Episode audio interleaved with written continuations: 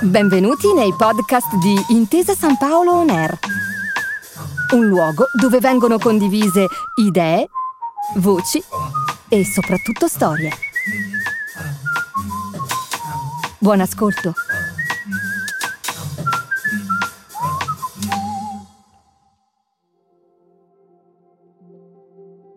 Benvenuti a Torino, 40 anni di cinema, il podcast di Intesa San Paolo On Air che esplora e ricostruisce una delle più belle storie d'amore mai scritte, quella fra Torino e il cinema. Per l'occasione ci faremo accompagnare da Steve Della Casa, direttore artistico del Torino Film Festival. Episodio 5. L'horror.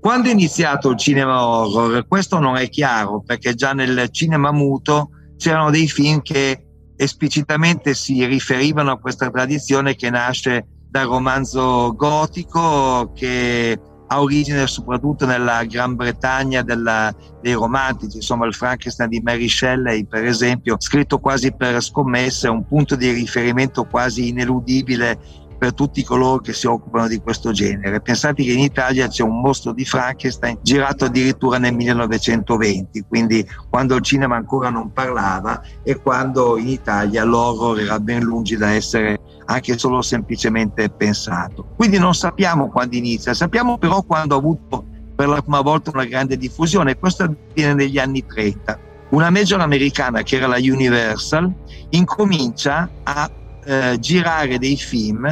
nei quali i protagonisti sono tutto lo star system del cinema horror anche che verrà. Fanno dei film con, con Dracula, fanno dei film col barone Frankenstein, con gli zombie, con le mummie. Insomma, ci sono un po' gli uomini lupo, ci sono un po' tutti i protagonisti di quelli che saranno poi storicamente i maggiori eroi di questo particolare genere. Quindi la Universal di fatto dà, dà vita, dà voce a questo genere codificandolo e introducendo al suo interno alcune cose che venivano dall'espressionismo tedesco. Non a caso il direttore della fotografia di molti film della Universal si chiamava Karl Freund, veniva dalla Germania, era scappato dopo l'avvento al potere di Hitler, proprio come suo maestro Fritz Lang, anche egli esula in America per evitare il nazismo e Karl Freund in particolare diede ai film della Universal quel tono un po' espressionista, quelle eh, scenografie strane, un po' da incubo che venivano dal,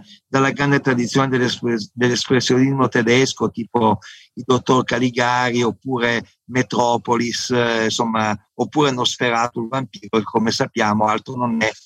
se non una specie di realizzazione apocrifa di un adattamento di quello che è uno dei più famosi romanzi della tradizione horror, e cioè Dracula. Beh, la caratteristica più importante dell'horror, per il quale poi ci sono scuole molto diverse, ci sarà un horror inglese, un horror spagnolo, anche un horror italiano importante con autori come eh, Mario Bava, Riccardo Freda, Antonio Margheriti, eh, ci sono horror nelle Filippine, ci sono horror in Giappone, ci sono horror in Sud America. A parte le diversità, diciamo la caratteristica principale è che l'horror è un genere nel quale il male è il nemico, ma al tempo stesso suscita un grande fascino nei confronti sia dei personaggi positivi dei film sia soprattutto da parte del pubblico che li guarda. Pensiamo a Dracula, Dracula è un assassino, è uno che succhia sangue alle sue vittime, però in tutti i suoi film le giovani donne sono ben contente quando si accorgono che Dracula punta loro, punta al loro sangue giovane, vuole baciarle non per un, un afflato erotico, ma perché vuole portare via il sangue quindi la vita. Però provano loro stessi un certo fascino rispetto a questo bellissimo signore, a questo nobiluomo che vive nei Carpazi e che con questo manto ha un fare così signorile da essere affascinante anche se porta la morte. Il eh, cinema horror e eh, il Festival di Torino è una lunga tradizione, insomma ci sono stati gli horror a mezzanotte eh, curati da Emanuela Martini quando era direttrice del festival, ma ci sono anche le presenze di alcuni dei grandi nomi dell'horror internazionale, da Giorgio Romero, il creatore degli zombie moderni della notte dei morti viventi in poi, a John Carpenter, che è quello che ha fatto la, la saga di Halloween. Eh, ci sono, cioè, è venuto più volte Dario Argento, è venuto Gio Dante, quello dei Gremlins, insomma eh, ci sono molti, eh, molte presenze e una lunga tradizione in questo, in questo genere,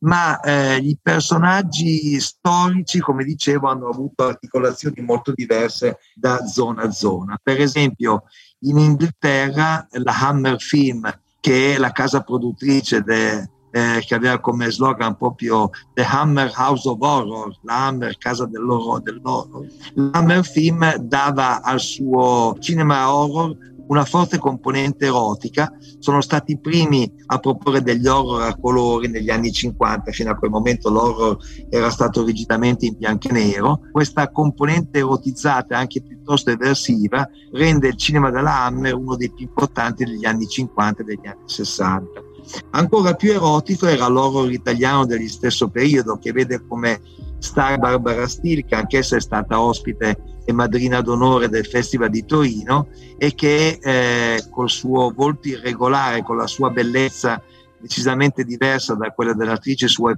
Eve, è uno dei volti più interessanti degli anni 60. Lei faceva gli horror, era una grande amica di Federico Fellini con il quale condivideva una certa passione per eh, l'occultismo. Poi c'è, come dicevamo, un oro spagnolo che è piuttosto curioso perché diciamo i cattivi più importanti dell'oro spagnolo sono i cavalieri templari. Sapete cos'erano i templari?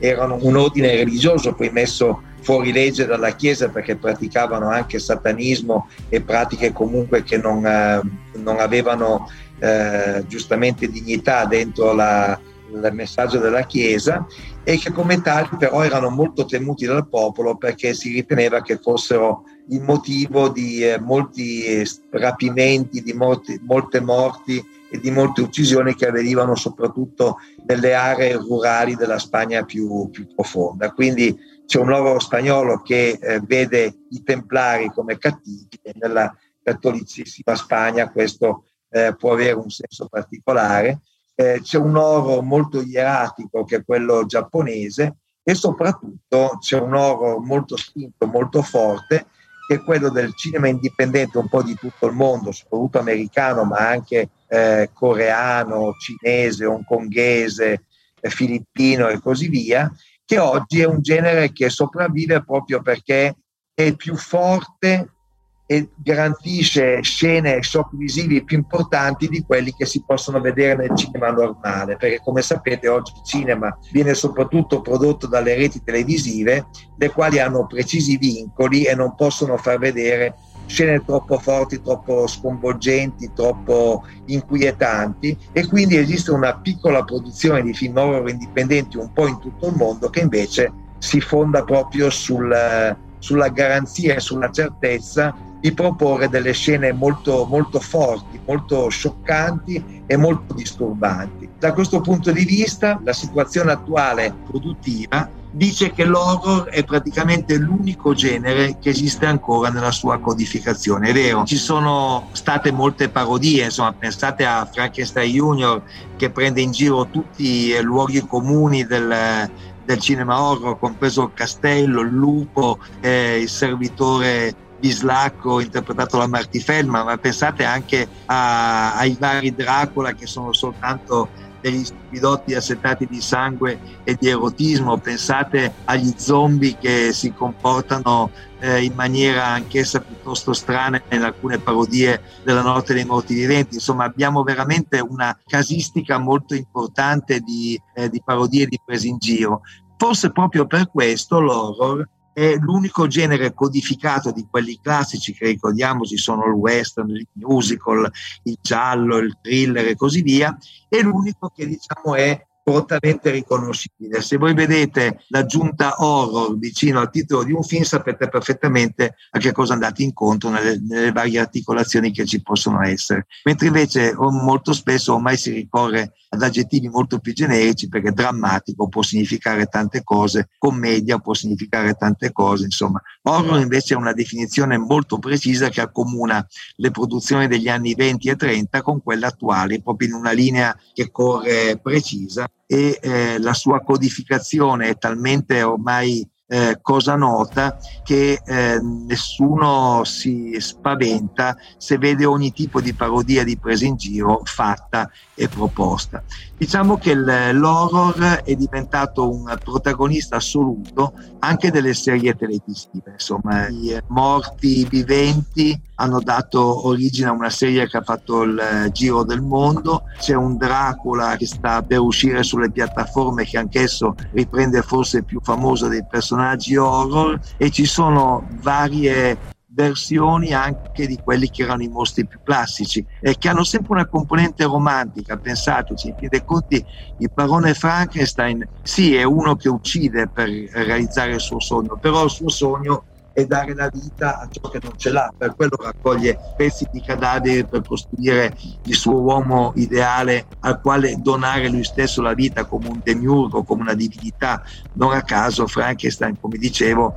viene proprio dalla grande tradizione della cultura romantica che voleva proprio l'uomo come demiurgo, come creatore di una nuova umanità. Eh, pensate all'uomo lupo che nasce da una vecchia maledizione, anche ad una superstizione che è stata una vera e propria piaga, soprattutto in alcune parti del mondo dove tutti quelli che erano sospettati di avere in qualche modo contatti con animali feroci erano messi all'indice. Tutto questo insomma ci dice quanto complessa sia la struttura dell'horror e quindi quante possibilità di declinazione cinematografica l'horror abbia. Come dicevo, eh, c'è una sezione che si chiama Crazies nella quarantesima edizione del Torino Film Festival che proprio vuole raccontare approcci diversi dall'Italia all'estremo oriente con i quali l'horror viene raccontato oggi. Pochi film per dare l'idea di un uh, fenomeno che ben lungi dall'essersi esaurito.